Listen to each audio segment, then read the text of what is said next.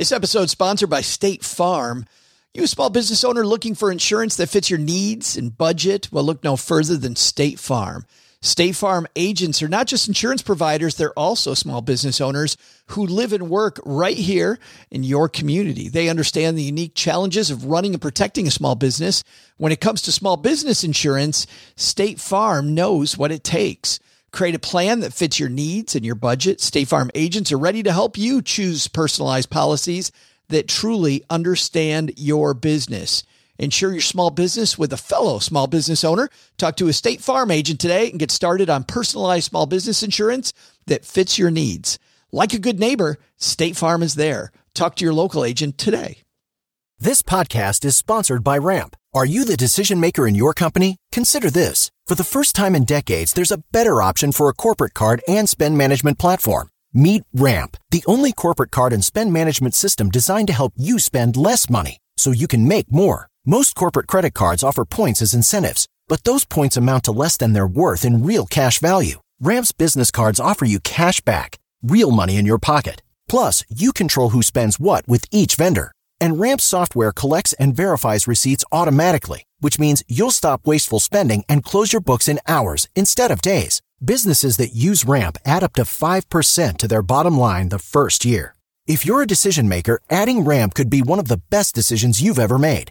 And now get $250 when you join Ramp for free. Just go to ramp.com slash easy. Ramp.com slash easy. R-A-M-P dot com slash easy. Cards issued by Sutton Bank and Celtic Bank members FDIC terms and conditions apply. No, no, I want an official red undercover knife to 200 jet regimental rifle. You'll shoot your eye out, kid.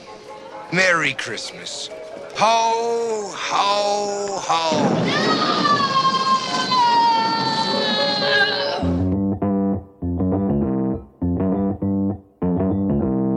Live from Joe's mom's basement, it's the Stacking Benjamin Show.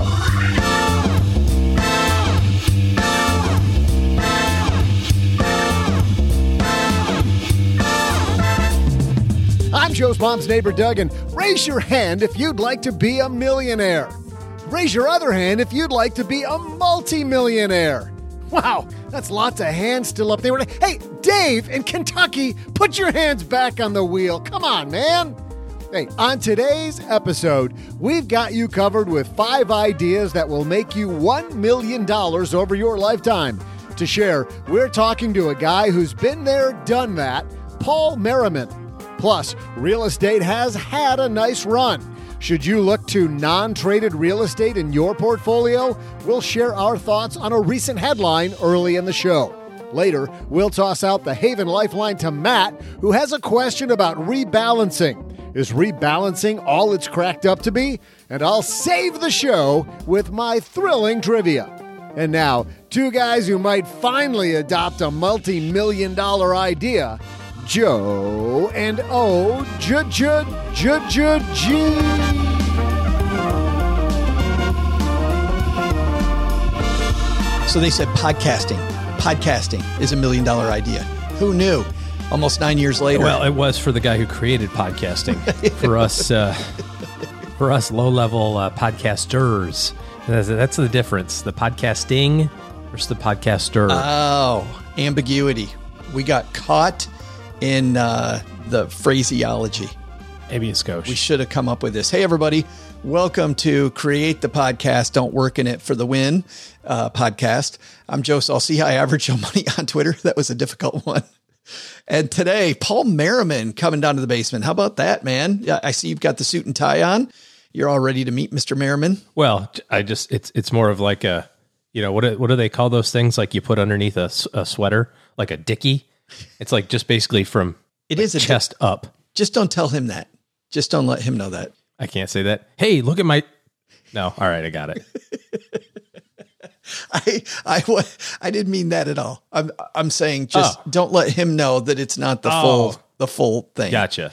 Yes. Yeah, yeah. But it's like a Zoom call thing, right? So, uh, you know, you can be in your underwear. That's Nobody true. Knows. He will be on the shortwave. Just like you are right now. For uh, well, if it's only awkward for you, then we're good. So I don't mind. Great show today. Paul Merriman is here with uh, he's got 12 ideas that each, if you do these over your lifetime and you're just beginning, they're million dollar ideas, OG. Uh, we're going to try to get through five of them if we possibly can. First, we got some Five million dollars. I like it. amazing. We got two great headlines, though, first. So let's get this party started. Hello, darlings. And now it's time for your favorite part of the show our stacking Benjamin's headlines. Our first headline comes to us from Investment News. And because we're going to be talking to people that are maybe new with investing later with Mr. Merriman, I thought we'd get a little in the weeds during our headlines because this is an area of investing we haven't talked about in a long time. This is written by Bruce Kelly over at Investment News. How much are non traded REITs really worth? Uh, zero. His his subtitle is advisors don't like it when REIT valuations bounce all over the place. Bruce says during the credit crisis of 2008, the bottom fell out of many non-traded real estate investment trusts and financial advisors and customers learned that a REIT stated estimated value or what showed up on a client's account statement and the real value, what the REIT was worth on the street at that exact point in time, those two numbers could be miles apart. Non traded REITs are illiquid securities, meaning that they're opaque and not priced daily by the market. Advisors sell them to investors looking for income and yield. In the past, non traded REITs carried steep commissions, but the industry's moved away from that compensation model for the past few years. But non traded REIT valuations a decade or so ago were at times so shockingly incongruous from one day to the next that advisors and clients simply learned not to put any faith in them. Yep. And then it goes into some of the horror stories. CNL lifestyle properties, Inland Western. Oh, man, these were some big REITs. I remember these REITs. Yeah, you do. Some of us are still dealing with the outcomes of these. CNL Lifestyle Properties launched in 2004, sold at $10 per share. CNL's REIT board signed off on a valuation in 2015 at $5.20 a share, half Uh, what they were selling that REIT for. True. However, over that 10 year period or 11 year period, you did get dividends. Big, huge dividends. For a little while, yeah, it was gigantic. It was like 7 or 8% a year and then, you know, started trending down. So, you know, I'm not saying that it was even money by any stretch of the imagination, but on a per share basis, and I'm I'm also not suggesting that this is like the get out of jail free card, right? Like, well, at least you didn't lose it. At least you broke even like over a 10 year period. That's not the goal of an investment. I understand. Get the smoke and mirrors out. Get the smoke out. Yeah. Yeah. That's not what I'm trying to do here. But it may not be as bad as you think just looking at the per share basis, considering there's so much income that came out of it. But if you tear that apart and you think about it, it has to have been that way. And what I mean by that is when you think about an investment, so you've got, uh, uh, you know, a tech company or you've got a manufacturing company, you've got some publicly traded company, right? And they make some profits. Do they give you all the profits every year as a distribution? No, they give you some portion of the profits or sometimes none of the profits. And what do they say? Hey, we made these profits, but we're not going to give those to the shareholders this year. We need to hang on to those because we're building a new factory or we're, we need to invest in this new technology or we need to hire this workforce. I mean, look at Amazon. They make money hand over fist. I'm not sure that Amazon pays a dividend.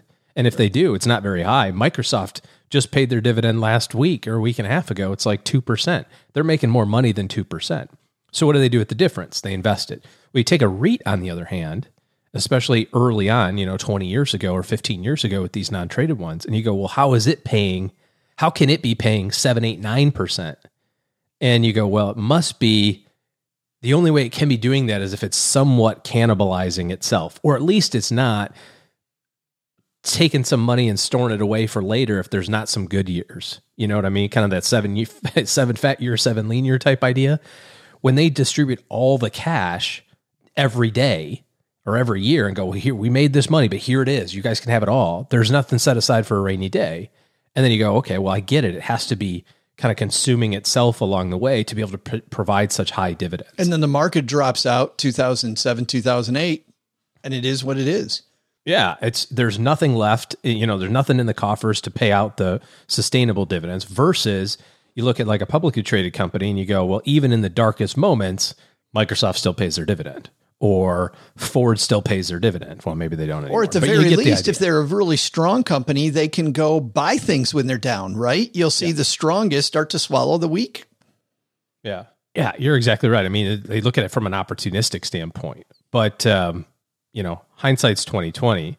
We don't use any non-traded REITs at all anymore for all of these reasons because it's impossible to value. And once these boards started putting random dollars assigned to, like, oh, guess what? Uh, uh, now it's worth five dollars and ten cents. And here's the latest thing. So you think about like that happened five years ago. You're talking about. Here's the latest thing this year with COVID yeah, we don't think we can accurately value these right now because of COVID, so we're just going to not do it. That's the message from all these boards. That's actually further down in this piece. Is yeah. is, so now you can't give me any number.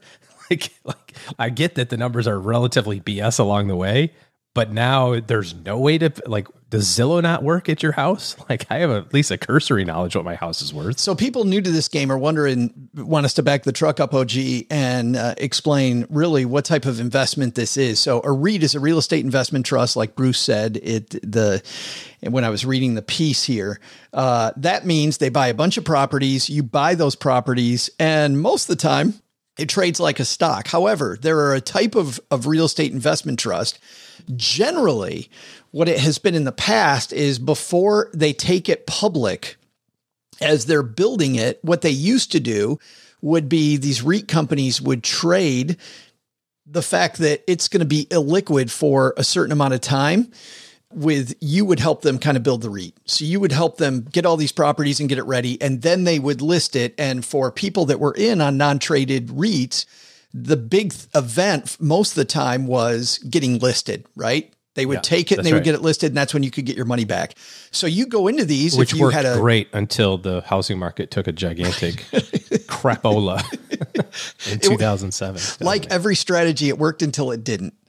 And uh, and then and and so uh, people knew they knew that hey, I'm probably if they if they got into it for the right reasons, and you always found people that didn't understand what the hell they were doing because either they decided they didn't want to learn about them or they had advisors selling them for the wrong reasons, whatever it might be. If you were in it for the right reason, you knew that you were locked away for maybe six, seven, eight, nine, ten years. And that was that was the pitch from the wholesalers, right? Was seven years and you'll be good. Yep. Just just promise seven years. And a lot of the time they were out earlier. You know, people would be out in five years. So Right. um but I just don't see any more. I don't see any more why why I would put money in one of these uh, vehicles. I think when it's opaque and I can't see the inner workings now, and I don't know exactly where my money's going and what these properties are really worth. Don't get me wrong, there might be some great deals, and I definitely don't think a non traded REIT is a scam, but I definitely think you're going to have to have a hell hella sales pitch to get me to put some money in a non traded REIT. Well, let me give you a shot. So, uh, Mr. Saul-Sehy, no, I'm just kidding. I just don't understand, especially today.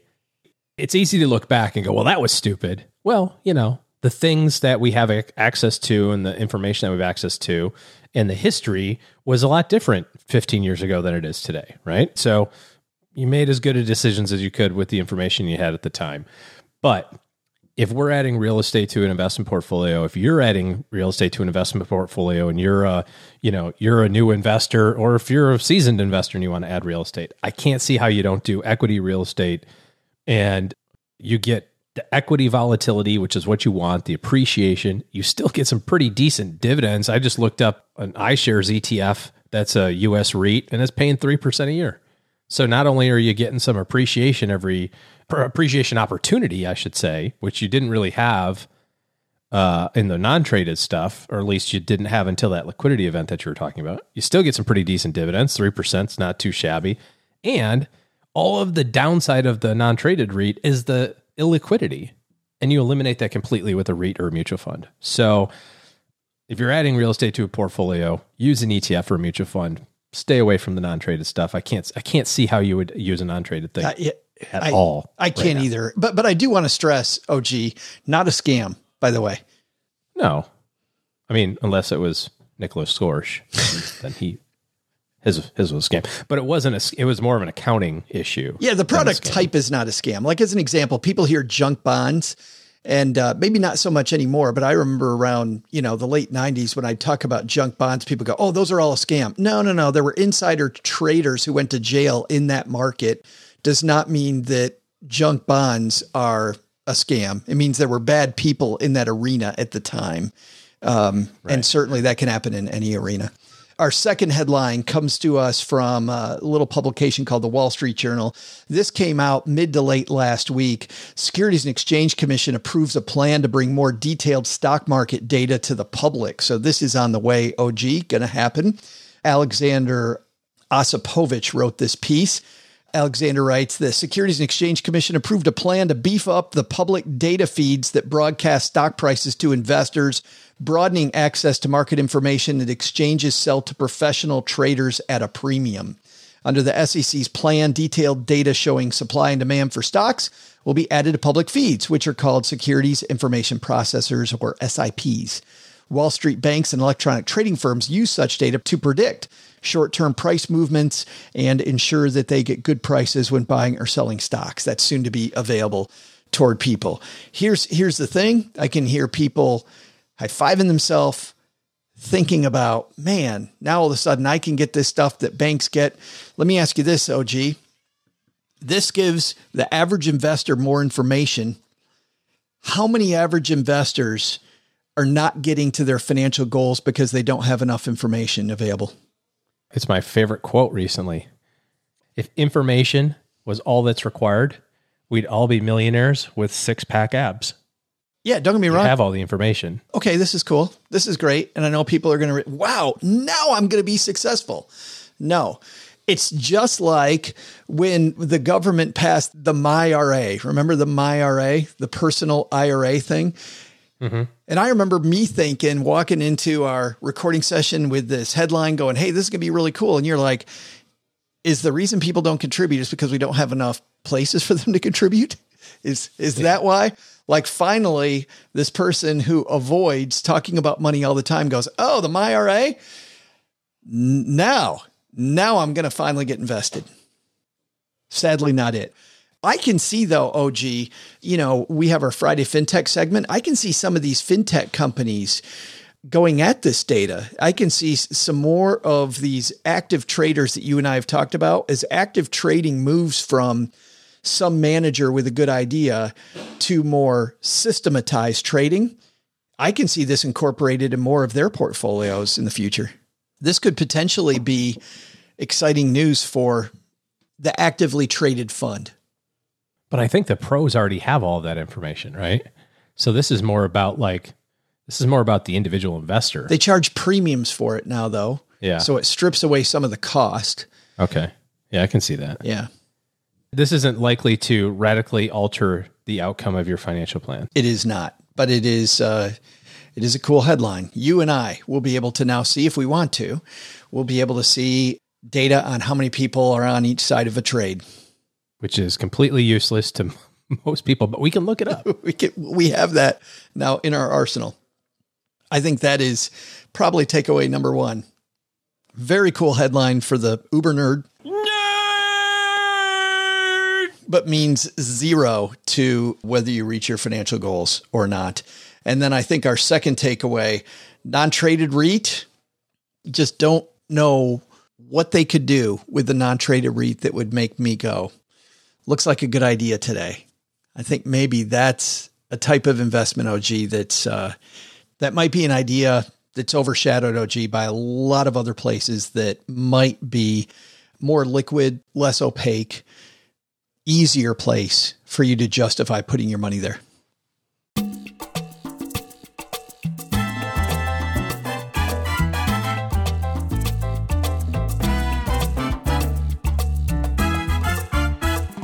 Wow, today's guest, I'm super excited to talk to. This is a gentleman who is a rock star legend in the area of investing. Paul Merriman is a guy that I've been listening to his advice for a long time. Man, when we started our podcast, we knew, of course, uh, Paul Merriman's Sound Investing. Uh, he has a whole series of books that he created after he retired if you think about people who have been there and done that, when it comes to investing and people who Did he get the T-shirt though? He's been there and he's done that, but did he get the T-shirt? we, we should ask him. We, we, we should totally ask him. I'll tell you, between the commitment he's had to living the lifestyle that he preaches about to now his passion for making sure that financial literacy starts when people are at a young age. Super excited to talk to him. Let's say hello to a guy who's a mentor for many, including us, Paul Merriman.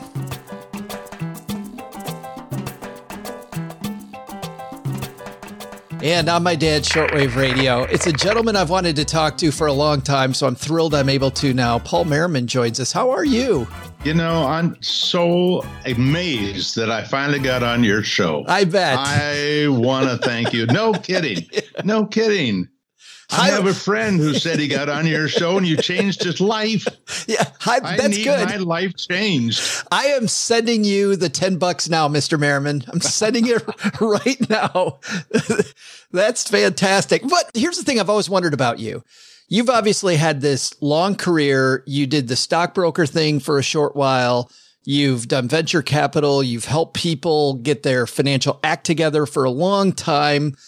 It was there ever a time early on in your life when you weren't good with money or did you come out of the womb just with the ultimate uh, money strategy? You know, the part that I think I was good at, and it is the basis of most successful investors, is I was frugal. I saved. I still have the $354 plus that I made when I was 11 years old. Really? Really? That, by the way, to be fair, that does not make you a good husband or a good father hmm. because being frugal isn't necessarily as nice a thing as being willing to let go, but it sure set the foundation to be able to build from. It's interesting because when I think of frugal people, you you live in a part of the Pacific Northwest, which is a very high cost of living. So I think being frugal where you are versus being frugal in Texarkana, Texas, like mom is, is a little different thing, Paul. Well, to be fair, when I said I was frugal, I think I said I was frugal. Because what happened was my wife, she is is not frugal. And by the way, I'm not putting her down for enjoying money, but I have always been happier and uh, solved any security problems I had as long as we weren't spending too much. And I've seen this when I was an investment advisor so many times. There'd be the frugal one and the one that enjoyed spending. Yeah. And they and they really they they picked on each other and sometimes they weren't nice to each other. But uh, I had to let go. I did. I really had to let go. And I'm glad I did. I'm glad I did most of the time. Well, how do you bridge that gap though? Is it just constant communication? Well, I'll tell you what we did. And I learned this from being an investment advisor. And I've been retired since 2012. I established an amount. And first of all, I worked longer than I had to, to, to accumulate more than I needed. And that was important because it meant I could take more out. Oh yeah. And and so at the first of each year, our budget is the 5% of the value of the portfolio. So that money comes out the first of the year. That's what we have to travel, to give, to do all the things that we want to do. That's our budget. And that gives me a sense of security. Now, there's an interesting thing. I'm not sure that my wife actually figured this out, but when the market goes down, it means we take out less. And that makes me feel good. When the market goes up, we take out more, and that makes her feel good. In the meantime, we've created a phony budget of sorts that I have to sometimes fight during the year to stay in there. But that is kind of the way we've negotiated it, and it's worked quite well. Well, I think it works quite well in any marriage where, based on the fact that you're happy taking less when the market goes down, she's happy taking more when the market goes up. The market goes up. I think the number over long periods is like 70% of the time. So she's happy 70% of the time. You're happy 30, Paul. That's right. And by the way, I love evidence-based decision making. And if you look at the the implications of a variable distribution, it leaves at the end of your life more money in your pocket and very often, not guaranteed, more money to spend. So it is a fascinating decision the, the fixed distribution versus the variable distribution. And I know we're talking to a lot of young people. Yeah. That may not be worried about distributions right now, but they will. And the more they know about this now, I think the better they're going to be able to aim their arrow in terms of getting to where they want to be. I know that you've been a fan of financial independence well before the fire movement began. I mean, financial independence didn't start with the fire movement. It's been a thing. How do you feel about when you talk about taking out money, but still having enough left over? When you hear about somebody trying to retire with a nest egg of four, $400,000 at age 29, what does a guy like you think about that? Well, it would make me very nervous because I've seen so many numbers and so I know so much history. I think that serves me well as a teacher, but it also makes me nervous as can be because I know how difficult things can be. I know, for example, recently small cap value hasn't lived up to people's expectations, and that may have hurt people getting where they wanted to go. But how do we feel about 2000 through 2009 when the S&P 500 and the total market index basically lose about 1% a year yeah. for 10 years while you're living on it? And so they got a lot of mountains to climb. I am rooting for them. I try to do the best I can to show them what I think they should do to get there and stay there. But it's a risky business your new book, you co-wrote another book here with uh, Richard Buck. He said he didn't want to write another book with you, Paul. He actually thought we had said it all. Can you believe that? You're like, but wait, there's more. It, it is interesting as an investment advisor. And when I sold the firm in 2012, we had about 1.6 billion under management. So we had worked really hard over 30 years to build that firm. The strategies were relatively complex we used this strategy that had 10 different equity asset classes and the exact amount of fixed income and equity to meet the needs and the risk, all those things that a money manager is supposed to do. The problem is, is that when you get out on your own, uh, it's different me trying to teach a do it yourselfer that they'll really do it compared to the person who maybe wanted to be a do it yourselfer, but hired me to do it because they realized it's more difficult than a lot of people know. So it's been a whole new process for me. And really, two people changed my life. One, John Bogle. I went into his office for 90 minutes in 2017. Did you really? It was amazing.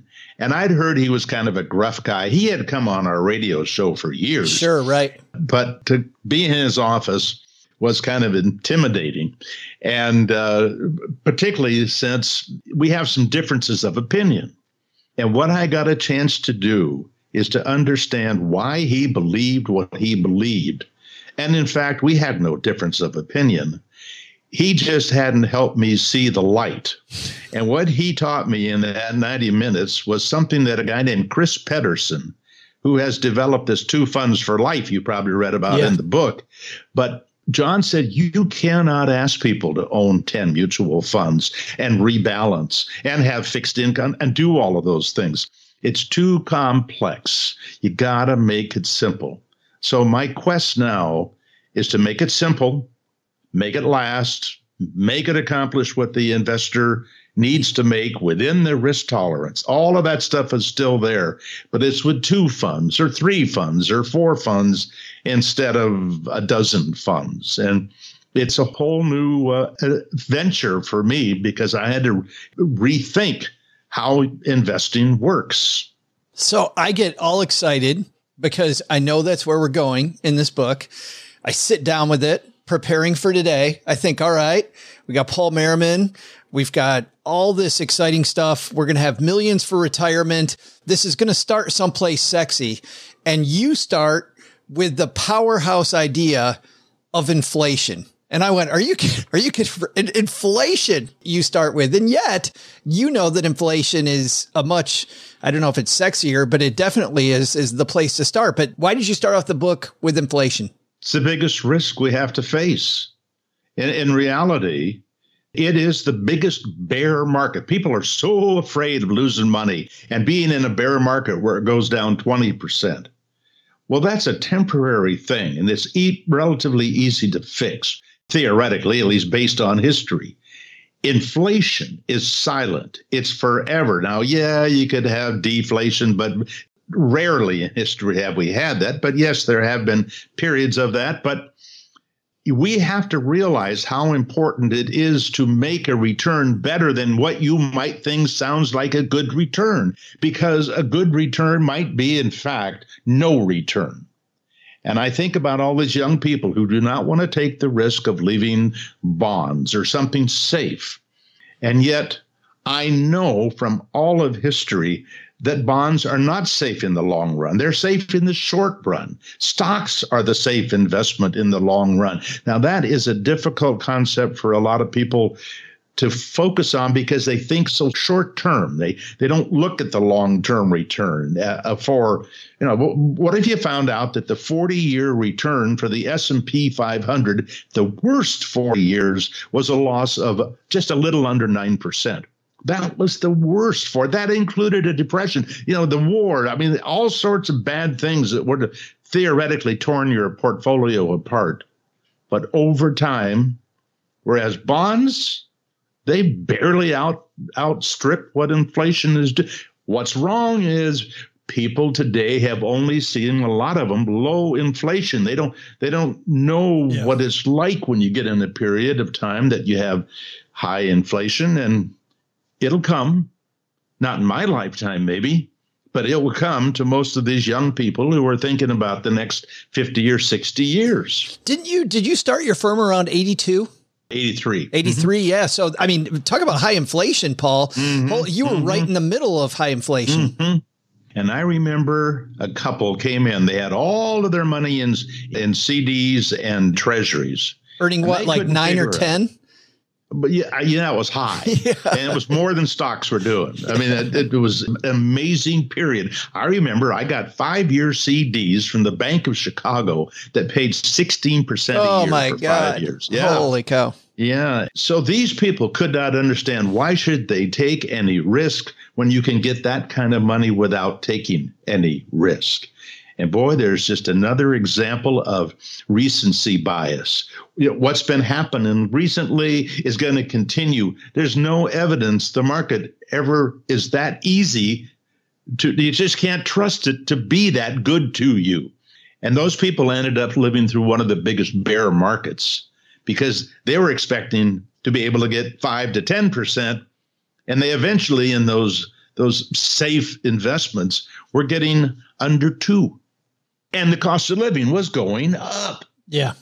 I want people to know all of them. Just that's just a handful. It's a handful of things you need to know. Buffett says you only need to do a very few things right as long as you don't do too many things wrong. And the fact is, those 12 things, they really address most of the major forks in the road that every one of us are going to face so we're going to we're going to go right or left by design or by default i want you to go there by design I don't want anybody listening to you and I to think that we're skimming this book because there's so much meat here and people should definitely read. But I do want to go over just what the 12 things are that you address because I think if people get the high level, I think we can help a lot of people, whether they, whether they get the book or they don't get the book, we're going to help a bunch of people by addressing Terrific. them. In fact, cause usually I try to focus on one or two. And really, Paul, I think that's doing people, this is one of the few interviews I've done where I feel like that's a disservice. We should really give people the high level and at the very least focus on these things because they're amazing. Your first one is save some money instead of spending it all. Yeah, let me let me set the groundwork here. As far as I'm concerned, every one of these should mean an extra million dollars in your pocket over your lifetime, over your lifetime, including what you leave to others. That all counts in terms of the return. So when you look at the person who comes to that fork in the road, is there a million dollar difference between the person who spends and the person who saves? I mean, that's a slam dunk. It's, it's, it's as easy as it gets in knowing it's a million dollar decision. The problem is that a lot of people evidently aren't built for saving. And that's the toughest thing of all And in fact, the thing that could stand in the way of the other things happening, unfortunately. How do you trick yourself? Just get it out of sight? Oh, absolutely. I mean, we know that about 401k plans. Yeah. That people say, "Oh, I couldn't I couldn't live on taking less," so they didn't they didn't opt in. Then when they had to opt out and they never had that money, they found out they could live on it. So, yes, absolutely. Buffett says that too. He says, don't say what's left over after spending, spend what's left over after saving. And that is the way it works. It's funny when you talk about that. One thing that I did right, and I have messed up a lot of stuff, but one thing I did right, and I taught people was to save into your savings account first and then pull what you needed to spend out of that. So direct deposit to savings and disassociate the amount of money you make from the amount of money you spend because those are really two different things. And I feel like we associate them way too much.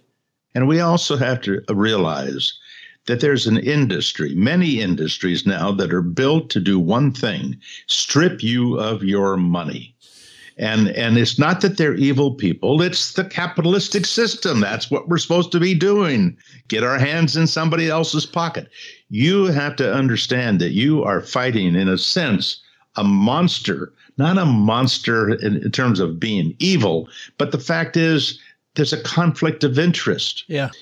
The person selling you a car wants to sell you the most expensive car they can, and they don't stop and say, Hey, oh, by the way, have you have you done your IRA this year? Right. To your point, I mean, I feel like we're we're right in the middle of shopping season, right? This that December is this time when money's flying out of people's pockets. And as you know, is better than most people, these companies have these big meetings about how to get you to spend more. And yet people won't spend two hours a year thinking about their overall financial plan. Yes. Yeah. So saving, it's tough but I know it's doable because people who aren't all that smart do a great job. And number two on your list is to start saving earlier rather than later. And I remember my 20s, Paul, it felt like th- there was no extra money.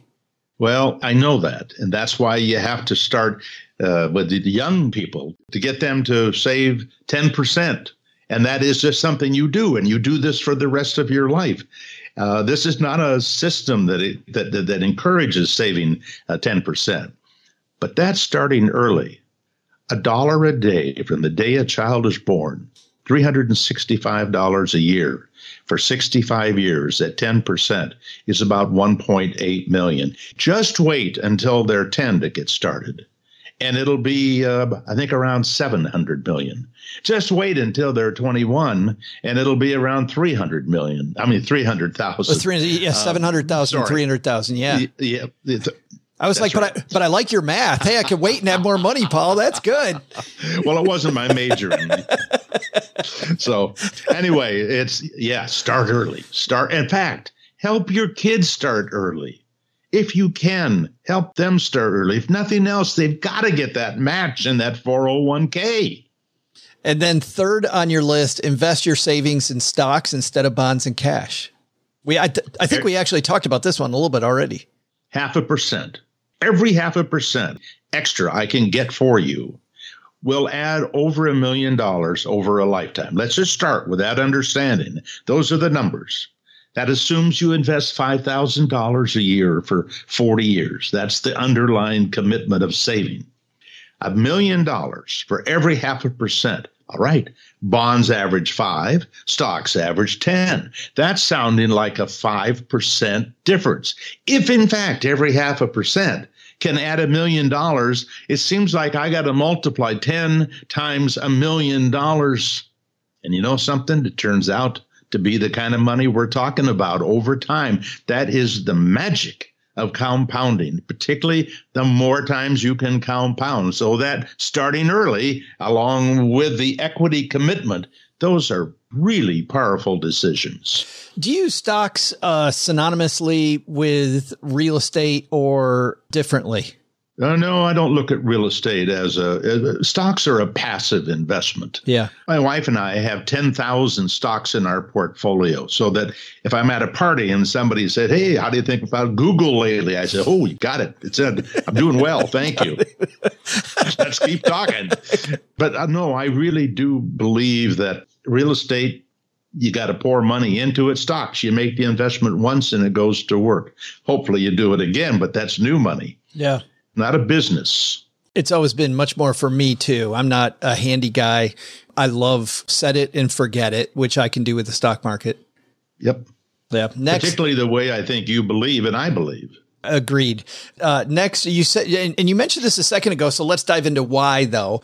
You, you own a ton of different stocks, and your ne- very next chapter is invest in many stocks instead of a few. Yes, and that is because diversification is truly the only free lunch or almost the only free lunch on Wall Street. The expected rate of return of any single large growth stock is the average of all large growth stocks. I can't find an investor who buys individual stocks who agrees with that because they all think they have the best portfolio in town. But you can't. And the fact is, even the professionals, when you go out 15 years, only about one out of 10 or one out of 15 are able to beat the indexes themselves. So lots of stocks. That protects you from market risk. But here's something people didn't know, and I didn't know until the last few years. Dr. Bessembinder did a study Do stocks outperform T bills? Turns out 4% of stocks do. The other 96% of stocks have had the return of T bills, about 3% a year. Wow. And that's that's a huge thing to know because that means whoa, I better be I better be focused on that one out of 25 of those companies that have that kind of impact. The problem is by the time you find out about about the impact, they're already big and they've they've run a lot of their course about making people really really rich. What the academics have concluded is that actually you will probably make more money over your lifetime owning lots and lots of stocks than a few. And all you have to do is to see how wide that difference can be is to look at all of the mutual funds that are what they call focus funds, where they only have 20 or 30 companies in the portfolio and their earnings are not consistent at all and they're all over the place and you could end up in a terrible one or you could turn end up in a bad one but you don't want to end up in a bad one. The cost of doing the wrong thing is exorbitant. There are so many more of these. I mean just every one of these paul is powerful but if you have to pick one of these that maybe gives me more millions than the rest what's probably the biggest takeaway well, other than the stocks versus bonds, uh, that's a biggie. But target date funds actually pick up about nine of the 12. And the target date fund does something that most investors, except those that really enjoy getting in there and fighting with others to make the extra money, target date funds are very similar to a pension fund where money was put aside for somebody for the rest of their career. And then at retirement, they got a check every month for the rest of their life. Target date funds are doing basically the same thing. They are matching your age, your number of years, theoretically, your risk tolerance with who you should be and where you're going because you're picking the target date retirement date like 2065 or 2060 and everything is done for you. You get it with index funds if you do it right. You get it with low expenses. You get it with massive diversification. You get it with tax advantages. It is a huge decision and it amazes me how many young people do not understand the power of the target date fund. And I'm going to give you two numbers that will, I think, exhibit that. A study was done by Wharton, and they looked at a 1.2 million accounts at Vanguard, retirement accounts. They looked at uh, accounts that had no target date funds in them, and some that had all target date funds, and some that had some target date funds. They looked at accounts from, I believe, 2003 through 2015. The accounts that had all target date funds outperformed as much as 2.3% a year. Wow. Now we're talking about a half a percent change in your life. There is a slam dunk because The people who were smarter than target date funds in theory or didn't know about target date funds were off doing something else, like market timing, which Yeah. they shouldn't be doing, etc. Now, how can it be that this very simple strategy, that by the way, doesn't just take you to retirement, it will take you through the rest of your life. And that's what I've talked to a lot of college kids who are going out and they're starting their first 401k. About 2% want to wheel and deal, and the rest just want somebody to do it for them. Yeah. And that's the beauty. Very smart people who don't have, they have their hand in your pocket, but just a little teeny amount. Well, and that's what I wanted to say was that because fans of this show knows that we've had problems with a lot of the target date funds out there, Paul, which is because a lot of them aren't built like Vanguards. And, and I'm glad you said make sure it's one of these low fee funds, a Vanguard, a T Rowe Price, one of those companies, because man, there are, as you know, some of those, some of these target date funds feel like all the crap that they couldn't sell, uh, turned into a salad of full of junk.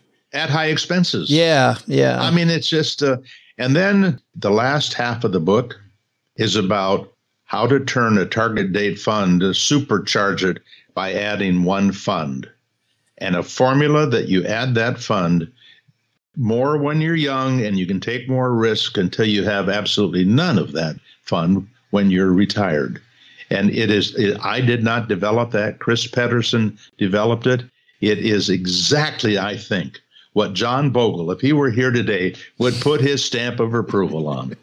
That's so great. The book is called We're Talking Millions 12 Simple Ways to Supercharge Your Retirement by Paul and by Richard Buck. Uh, you guys uh, have worked together for a long, long time on a lot of stuff. It's great to see the dynamic duo back together, Paul. Uh, where does everybody get it? Well, Amazon certainly a good place to get it. If you're a teacher or a student in an organized high school, university, we're going to make a PDF available at no cost. Awesome. In fact, the reason it's a PDF is because then I want those kids to email it to as many people as they know because I want a lot of people to get this information and every penny goes into the foundation. Uh, I am a unpaid volunteer and have been since day one. It's the most psychic income I've ever had. It's been a ball. Well- it has been a ball. I feel bad for you with these volunteer hours. You got to spend time with me in the basement chatting Hey. about this stuff. I once lived in a luggage room while I was going to the University of Washington. Talk about frugal. I had to crawl under a pipe to get into that luggage room. Cost me twelve fifty a month, and that's because I shared it with another guy. Oh my God. And yeah, yeah, yeah. And he was an upperclassman, so I slept on the uh, the, the little uh, float or whatever you call it. You know, the, in an inner tube of sorts. But anyway, yes. That explains a lot about your psychology right there, Mr. Merriman. No, I'm kidding. Thanks for hanging out with us, my friend. And by the way, guys, we're right in the middle of giving season. This is a fantastic gift for people. I mean, A, supporting the foundation, B, supporting people you know that are just starting out. So many people, as you know, start out chasing the Joneses. I've given talks at high schools. You've given way, way more talks than I have, Paul. And all the questions I usually get when I talk to young people are 50 different variations of how do I screw myself over with a lot of debt? Just put 50 other ways. And this is a much better place to be. Well, we're going to change some lives. You're changing lives, and I'm trying to change lives. And uh, the impact of our work is going to last long beyond us. That's my goal, and I think it's yours too. So I wish you well. I really do, Joe.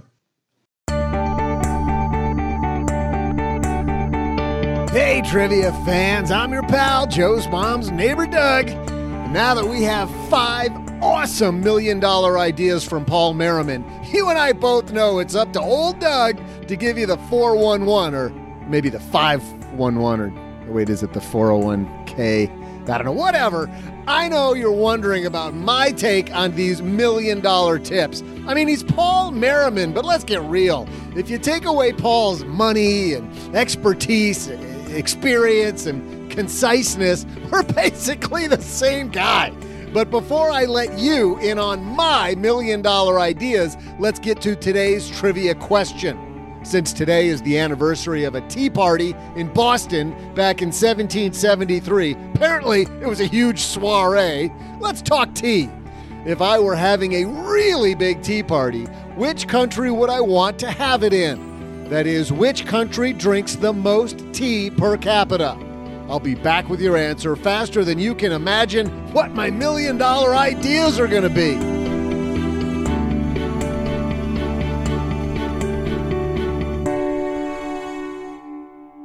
Well, if you pay your credit cards off in full every month, you want to hear something amazing? Discover matches all the cash back you earn on your credit card at the end of your first year automatically with no limit on how much you can earn. How amazing is that? In fact, it's even more amazing because of all the places Discover's accepted 99% of places in the US that take credit cards. So when it comes to Discover, get used to hearing yes more often. Learn more at discover.com slash yes. 2020 Nilson report limitations apply. Here's a question. Do you own or rent your home? Sure you do. And I bet that can be hard work. Well, you know what's easy? Bundling policies with Geico.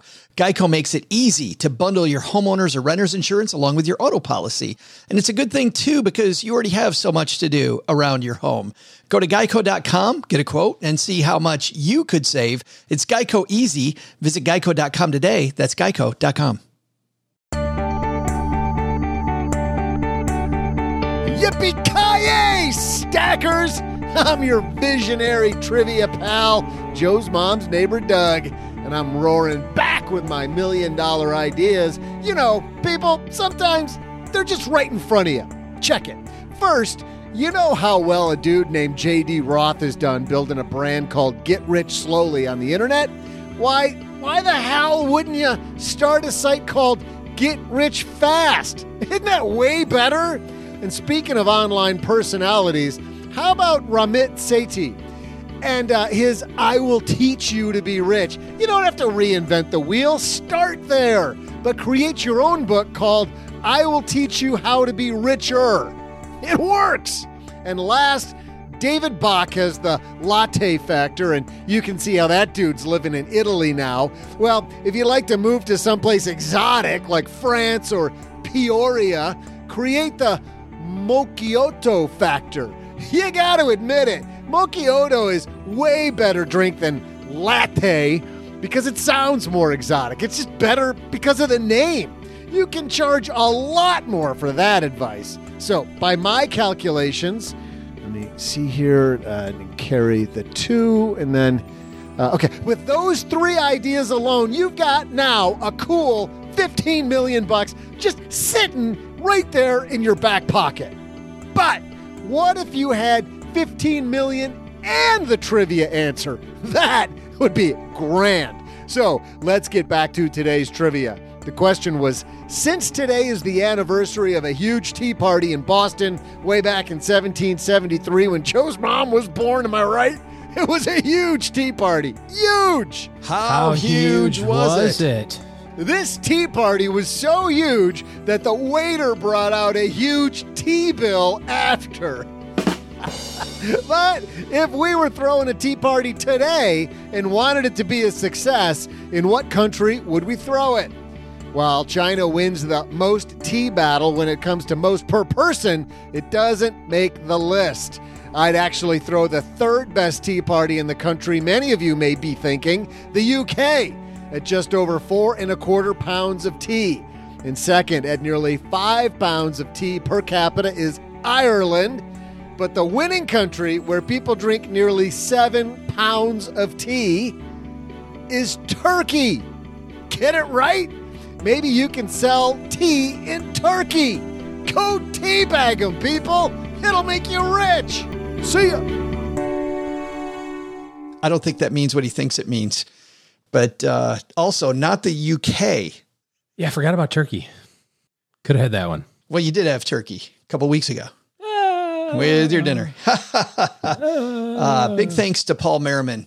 Isn't it amazing that I bet there's a bunch of people new to investing, hopefully, that listen to today's advice from Paul who went, wow, I can actually do all these things. And they're actually pretty simple. and I just added $5 million to my pocket. And if you're really feeling generous, you know, our finder's fee is generally only 10%. so I love it. I think we're up to 10 or 12 listeners now, 5 million a person. That's 50 million. 10% is 5 million for us. Everybody's a winner. What's a million between friends, too? I mean, now that you're going to have way more than enough. Hey, let's throw out the Haven Lifeline and tackle some of life's most important questions. Our friends at Haven Life Insurance Agency OG, they put what you value first. I like these ideas from Paul. So that's good. Yeah. And maybe thinking about Christmas vacation. Like I'm kind of valuing not podcasting for a few days. I am valuing an Xbox controller right now. Yeah, I hear that. I am so valuing that. It's actually your loved ones and your time, which how fun would that be? Playing games on the Xbox with friends and family. And you know why you get more time to do that, OG? It's because they don't have that long, boring application. It's a super simple application. It's all online. You'll get a decision from them immediately and the price. So go to stackingbenjamins.com forward slash haven life right now to get a free quote. And you will find that not only do you not have to wait several weeks, but they're also, their policies are issued by a company that's 160 years old. So you don't have to wonder whether it's a company that's going to be there when you need it. Let's throw out the Haven Lifeline today to our new friend Matt. Say hi, Matt. Hello, Matt. hey, so uh, is there really any reason to rebalance? I mean, I, I do it. I've done it once, but for years and years I didn't do it because I just figured, what's the point? As the S and P go up and down, and the Russell, and the international REIT, they just gyrate. You keep putting twenty percent of each one across the board, rebalance themselves. Is there any point to it? Am I just bored? Probably all the above. Matt sounds like he called us from underwater, but I think we got the point of that one. Thanks for the question, Matt. And by the way, I did not see that coming. Do we need to rebalance? Uh, yeah, yeah, you do. Yeah, Matt, because of the exact same reason that you talked about. Now, you may not need to do it as frequently or as much money if you're contributing money every single month because your dollar cost averaging is kind of helping to smooth that out a little bit. But this is a great example of it this year. Small caps and international funds have gone gangbusters since the 1st of September, and it's probably out of whack. Now, I don't think that you have to do it if you're within a you know a point or two of what your target is. We use uh, twenty percent. So if your target is to have twenty percent of your portfolio in small cap, and you're at twenty or twenty one or twenty two or nineteen or eighteen or seventeen or sixteen, you know, or 23 or 24, like that's fine. That's just a normal fluctuation. But if you have some wild change where there's a big disparity, it's a built-in way to buy low and sell high. You know, if if you're started at 20% of a position and now it represents 30% of your position, one of two things has happened. Either that portion has grown faster than the rest of the portfolio, which means you're selling at a profit, or everything else has gone down so much so fast that you're buying, you know, you sell out of this thing that maybe even money or maybe lost a little bit of money, but it's still 30% of your portfolio. And now you're buying into the stuff that's cratered down. So, yes, I do think you can do it. Now, I also think that once annually is more than adequate. So, do it once a year, do it on your birthday. Never think about it again. Hey, Matt, it's your birthday. Go rebalance. No? Exactly. Yeah. It's funny because when you look at modern portfolio theory, Matt, there's this thing called the efficient frontier. And if you have your investments along the efficient frontier, that means historically you've gotten your goals with less risk than you would have any other way. So using that whatever combination of asset classes are are right there. So if you start off with what historically has gotten you to your goal, staying on that line is is very important. And the further you get off that line, the more you miss opportunities when reversion to the mean happens, which is, oh, gee, exactly what you're saying, right? I mean, reversion to the mean is going to happen. The down stuff's going to come up, the up stuff's going to come down. And if you don't rebalance, you're going to find that you're riding the roller coaster more and more instead of, instead of buying low. Buy low and sell high. Easier said than done but rebalancing will help that. Thanks for that question, Matt. We're going to throw Matt uh, some swag his way. Gertrude's going to give him a code, and he can go pick out a Haven Life Greatest Money Show on Earth T-shirt. And by the way, What a crazy circus of a show we had today. Non traded REITs, Paul Merriman, trivia about the Boston Tea Party, kind of, and uh, maybe some not so great ideas from Doug, all in the same place. Just another day. Big thanks to everybody also who's left us a review of, of this year podcast wherever you listen. That helps new listeners know what they're getting into when they listen to Stacking Benjamins. Mom loves putting those on the refrigerator when they come in. It used to be more fun to put them on the refrigerator when we had people coming over pre COVID. But you know what? This too shall pass, she says. She's pretty excited about uh, returning to normal. Also, want to say happy Hanukkah. We're now nearing the end of Hanukkah. So if you celebrate Hanukkah, happy Hanukkah to you. And I should say that if you are looking to kick off 2021 and make it a better year, to celebrate the fact that 2020 is over, maybe upgrading your financial planning team is a number one on your list. Make sure you're early on the list of people OG's team talk to early next year. They have the wait list in place, head to stackingbenjamins.com forward slash OG. And when they reopen for new clients early next year, you can reserve your place now. stackingbenjamins.com forward slash OG. Coming up on Friday, we're going to kick off our year end celebration here in the basement with uh, Paula and Len giving us their top three things that we should have learned from the events of 2020. And I feel like that list could be 75 things long. You and I will also have our list next week. Don't go away because we've got a lot more fun coming up and some surprises coming up the last couple weeks of the year. All right, Doug, you've got it from here, man. What should we have learned today? So, what should we have learned today? First, take a lesson from our headlines. Success isn't just about information. At some point, you actually have to do something. What are you doing today to be better with your cash than yesterday, stackers? Second, take a lesson from Paul Merriman. You have lots of million dollar opportunities at your disposal. Make sure to pick out the best ideas for you and take action. But the big takeaway? Ha!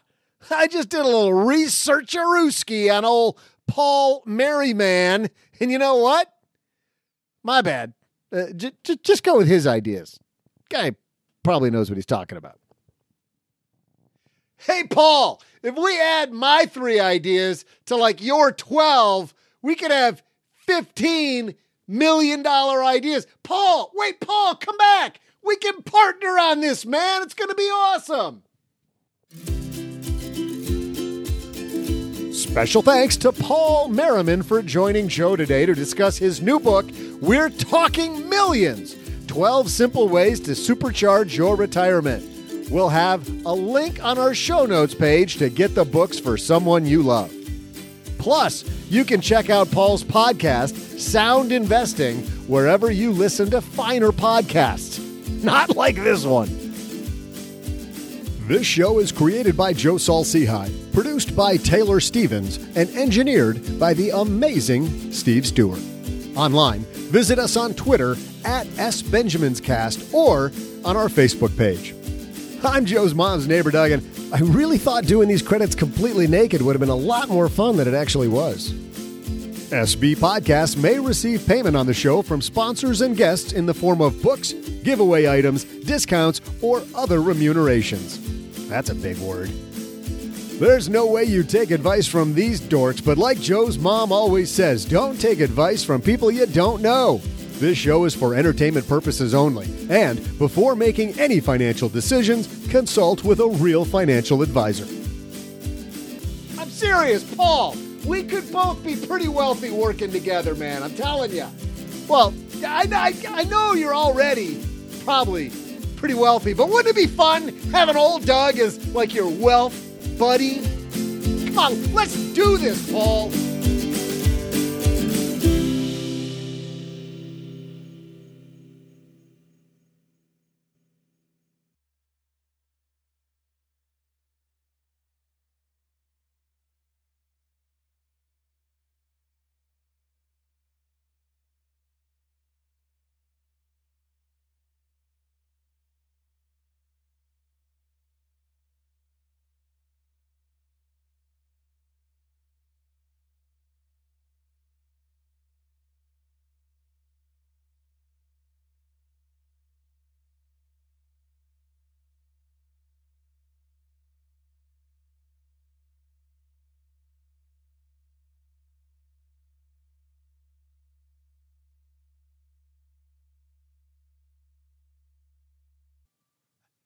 I've got uh, three things to talk about today. I want to talk about this TV show on Netflix I just saw. But before we get to that, our friend Lee has has a great meme from Funny or Die on here. Did you see the animal fact of the day yet, OG? No. Orca offspring live with their parents for their entire lives, just like my loser cousin Greg. Nice, nice. I like it. Ah, you hear that? I do. That is Sounds amazing. That's the sound of mom redoing the kitchen while we do this. Second thing for Friday's episode, this is how fun it is making a podcast, like all the little things that you think of. We, of course, with uh, Doc G, we talked about scams being the, um, because it was the anniversary of Bernie Madoff being arrested. By the way, Doc G lost uh, horribly at trivia on your behalf, OG. So you now are down by one. Coming into the last week, Paula's out of it. You're down by one.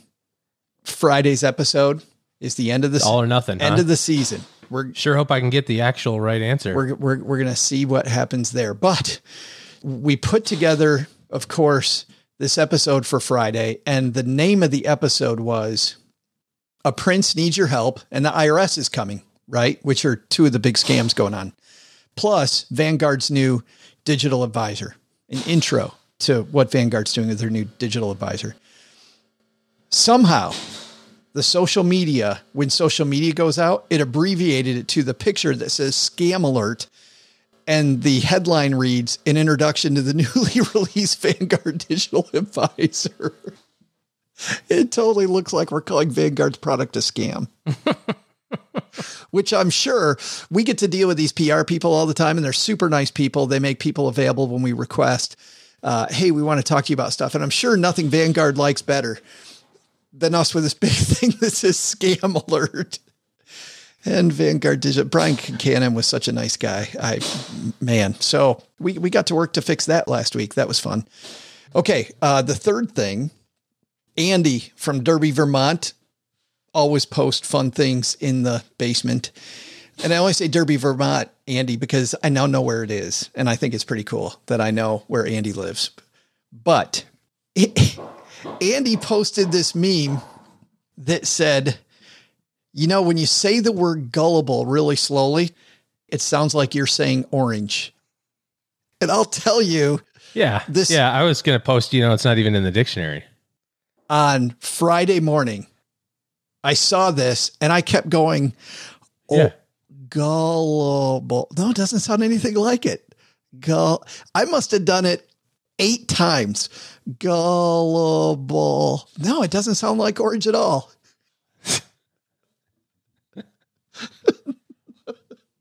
The word gullible isn't. oh, too funny. Have you watched any of these? Uh, you know, the the hot thing are uh, like VR goggles, right? Yes. Have you ever been on a VR, like had a VR experience? Only once. We did that thing a couple years ago where I was at the Fidelity booth at FinCon Uh-huh. and I put it on and, and your goals were like a golf course and you showed like how much money you have and what return you got and it moved you further up and down this golf course uh, with your goal being the hole at the end. So you could see that if you did these things, so if I save 6% versus if I save 10% and it would, it would place you differently. So you could make decisions while you're looking at the VR. Okay, I was thinking about something way cooler, like like skydiving Oh or something. no, I don't want to skydive in virtual reality. No, or like walking on the edge of the Empire State Building, like on the on the edge of it. Have you seen that thing where they're in a um, they're in like a hospital waiting room and they hand one of those to grandma? And I don't remember what it was. I think it was a roller coaster and she's on a roller coaster and just watching grandma writhing around in this seat. Well, well, that's the so they got all these YouTube videos on like uh fails that I'm I, I've got I, I might be watching on my phone while you're not you know looking at me, and uh and so there's all these ones where people are like, you know, they're like got the boxing game, and then they run and chase. And they like run and chase like the, the guy, and they just like beat the crap out of their TV or something like that. Or they're like trying to cross like a narrow chasm over, you know, the Grand Canyon or something is like tightrope. And so they're all like wobbly, even though they're just standing on the concrete, you know, they're like literally standing there and Yeah. then they fall over and just like crash down. Uh, it's, uh, it's pretty comical if you want to type in uh, VR fails and watch people beat the crap out of their kids or their spouses, you know, or their televisions or something like that with VR goggles on because they're they think they're on a roller coaster or something like that. Here's something that's not a fail. It's actually been huge. A lot of people talking about this new show on Netflix the last several weeks, a show called The Queen's Gambit. Men are going to come along and want to teach you things. Doesn't make them any smarter. You just let them blow by, and you go on ahead and do just what and how you feel like.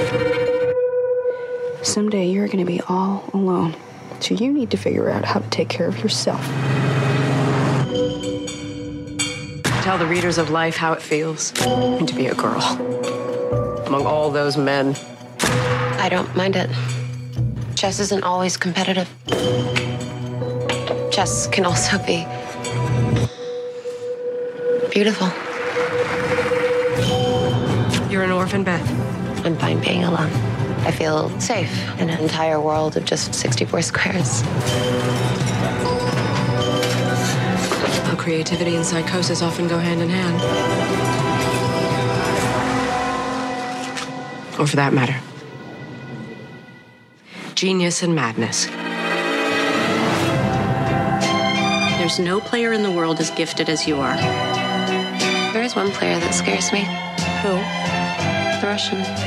And it's true, OG, that uh, the main character in the show is a woman whose mom is very brilliant and incredibly troubled. She has a mental illness. In fact, uh, early on in episode number one, you see a scene where Beth, the main character, her mom is going to drive them both deliberately into a truck to kill both of them.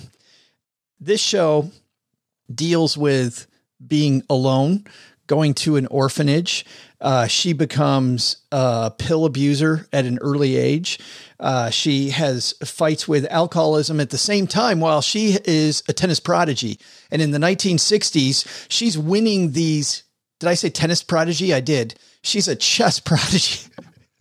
might be might be slightly different, but she's a chess prodigy, and she is moving through this manly man world at the time, nerdy manly man world of chess, beating all these people. And something that this show does really well is it sets up these matches, which start in either episode two or episode three. When she shows up at this match and she's maybe, I don't remember how old, 13 or 14 years old, and she sits down across from this adult, and the guy's kind of laughing at her. And the makers of the show do a great job of the cinematography because you see them at the beginning and everything's great. And without using many noises or using many indicators except the look on their face, you can slowly see the noose tightening as she beats more and more and more people at chess. And that becomes half the fun of watching this series as she sits down at this chessboard and as she works her way through all these talented people, she's always underestimated and she always wins. And during the same time that she's winning, she's also fighting these incredible inner demons with her own loneliness, her own alcoholism, and uh, just extreme use of pills. And she thinks that using is the key to her success. And when she uses, that's when she imagines the chessboard and all the things coming out. So, over the course of seven episodes, she's working her way up to going against the Russians. And I'll tell you, this was an incredibly dark show. Like this is this is a way, way, way dark show. You can't watch this show with kids. There are so many adult themes, and yet for all the darkness in this show, which which made me think everybody's talking about this show so positively, and I have to kind of get in the right mood before I even watch it because I know it's going to be just another hour of darkness as I go through it. We get to the final episode and my friend uh, Joel Larsgaard over at How to Money podcast, I think put it put it right. There's such a Disney ending at the end, and I don't want to give away the end, but I will say what I didn't like about this was that there's all these deep, dark problems, all these huge issues that people struggle with forever. And it's all magically delicious at the end, right? Everything just kind of magically comes together, issues go away, and life is great. And ta da! And I don't want to spoil the ending too much, but the ending is really what I didn't like about this show. So while everybody's been raving about Queen's Gambit and how awesome it is, I'll say the characters seem right on most of the way through it. I was into the story. It was too dark for me. And the ending just didn't didn't ring true. That said, the ride that you go on for the I think it's 7 episodes. Great great great ride. So, I don't know, thumb thumb sideways on this one OG. Yeah, I've heard good things about it too, but now uh, maybe not so much. Yeah, yeah. I and maybe that's another problem too. Is I heard so many great things about it that I went in with these huge expectations. It is cool to see the reports, and we did this over on the Money with Friends podcast. This story, all the reports of chessboards now flying off the shelves, right, and people getting into this old cool game. So uh, that part was neat. In fact, I saw that for season two, somebody made a meme of her playing against a Russian in season two, and now they're playing Connect Four. They just photoshopped that in the middle of them. More fun to play Connect Four than chess, anyway. right. Another Photoshop was Operation because that that was during the '60s. But uh, Queen's Gambit, uh, d- didn't love it. Well, stackers, the show might be over, but the celebrations are just beginning because it is Military Appreciation Month that I want to celebrate people like my brother in law, Eric, who is such a giving person. Eric will do just anything for you. And as a Marine, you can see that his time in the military taught him to be a guy who gives to his community, gives to his family, and is always there when you need them. This Military Appreciation Month, Navy Federal Credit Union wants to celebrate members like Eric who go above and beyond. Navy Federal offers member only exclusive rates, discounts, and tools to empower their members and help them reach their goals. Navy Federal's employees are part of the community they serve. Many of them are military family members, reservists, or veterans, and all branches of the military, veterans, DoD employees, and their families are eligible for Navy Federal membership. In fact, there are so many resources on the Navy Federal website, resources like Best Cities After Service to help veterans transition to civilian life and best careers for military spouses to support military families. Visit NavyFederal.org slash celebrate, and you'll see all of their Military Appreciation Month offers and other Navy Federal offers. Navy Federal is insured by NCUA, Equal Housing Lender.